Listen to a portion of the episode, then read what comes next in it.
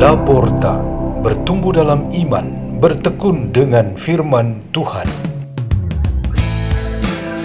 Radio Laporta, pintu terbuka bagimu untuk pertumbuhan pengetahuan dan kebijaksanaan tentang Allah.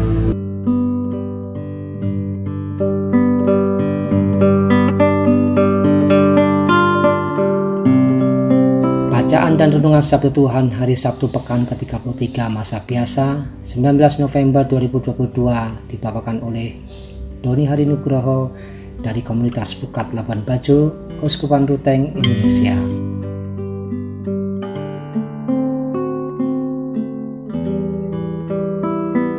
Inilah Injil suci menurut Santo Lukas pasal 20 ayat 27 sampai 40.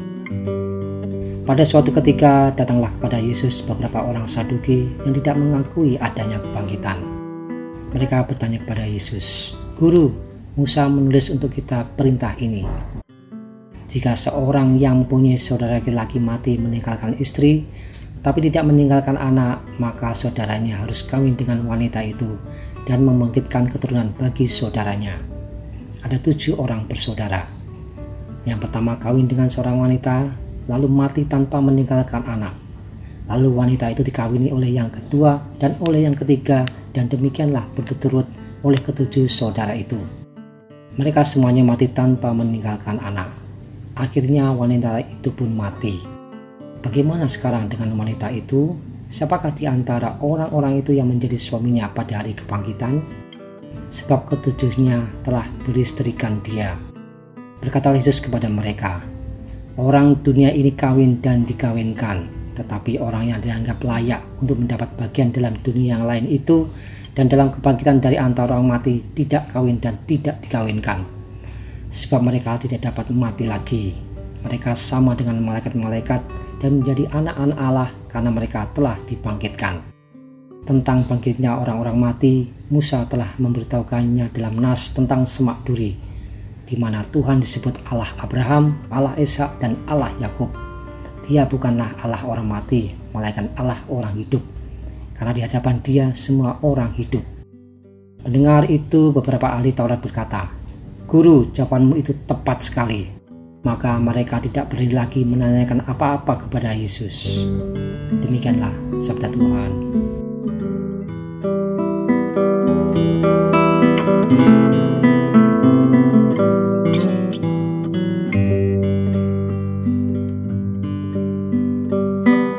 Tema renungan kita pada hari ini ialah ke arah mana hidup kita tujui?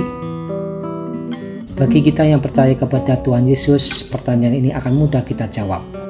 Kita tuju hidup kita pada persekutuan dengan Allah di tunggal dan para kudus di surga.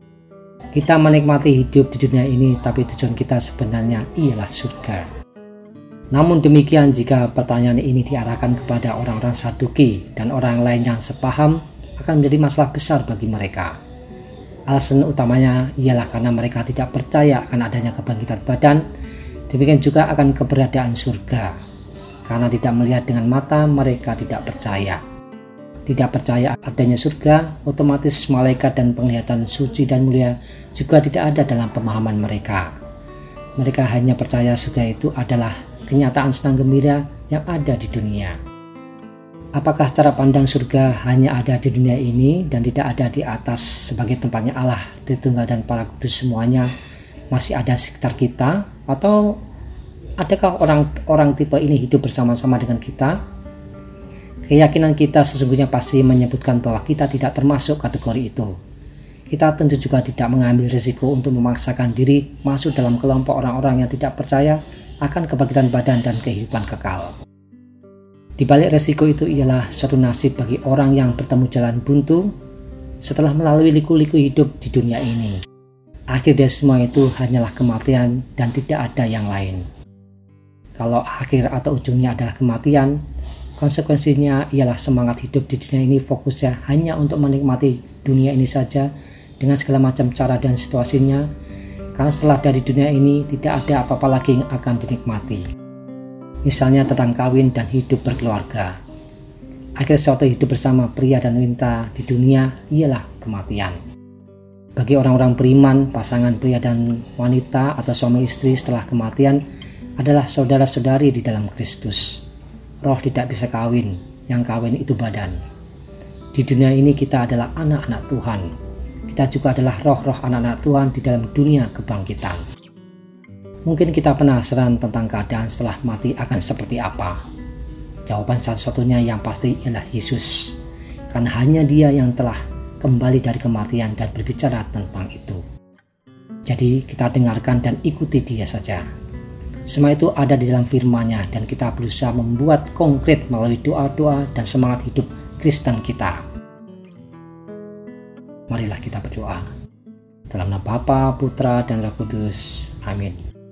Allah Maha Pengasih, Kuatkanlah iman kami akan kebangkitan badan dan kehidupan kekal yang kami selalu rindukan dan doakan. Kemuliaan kepada Bapa dan Putra dan Roh Kudus, seperti pada permulaan, sekarang, selalu, dan sepanjang segala abad. Dalam nama Bapa, Putra, dan Roh Kudus. Amin. Radio Laporta, pintu terbuka bagimu.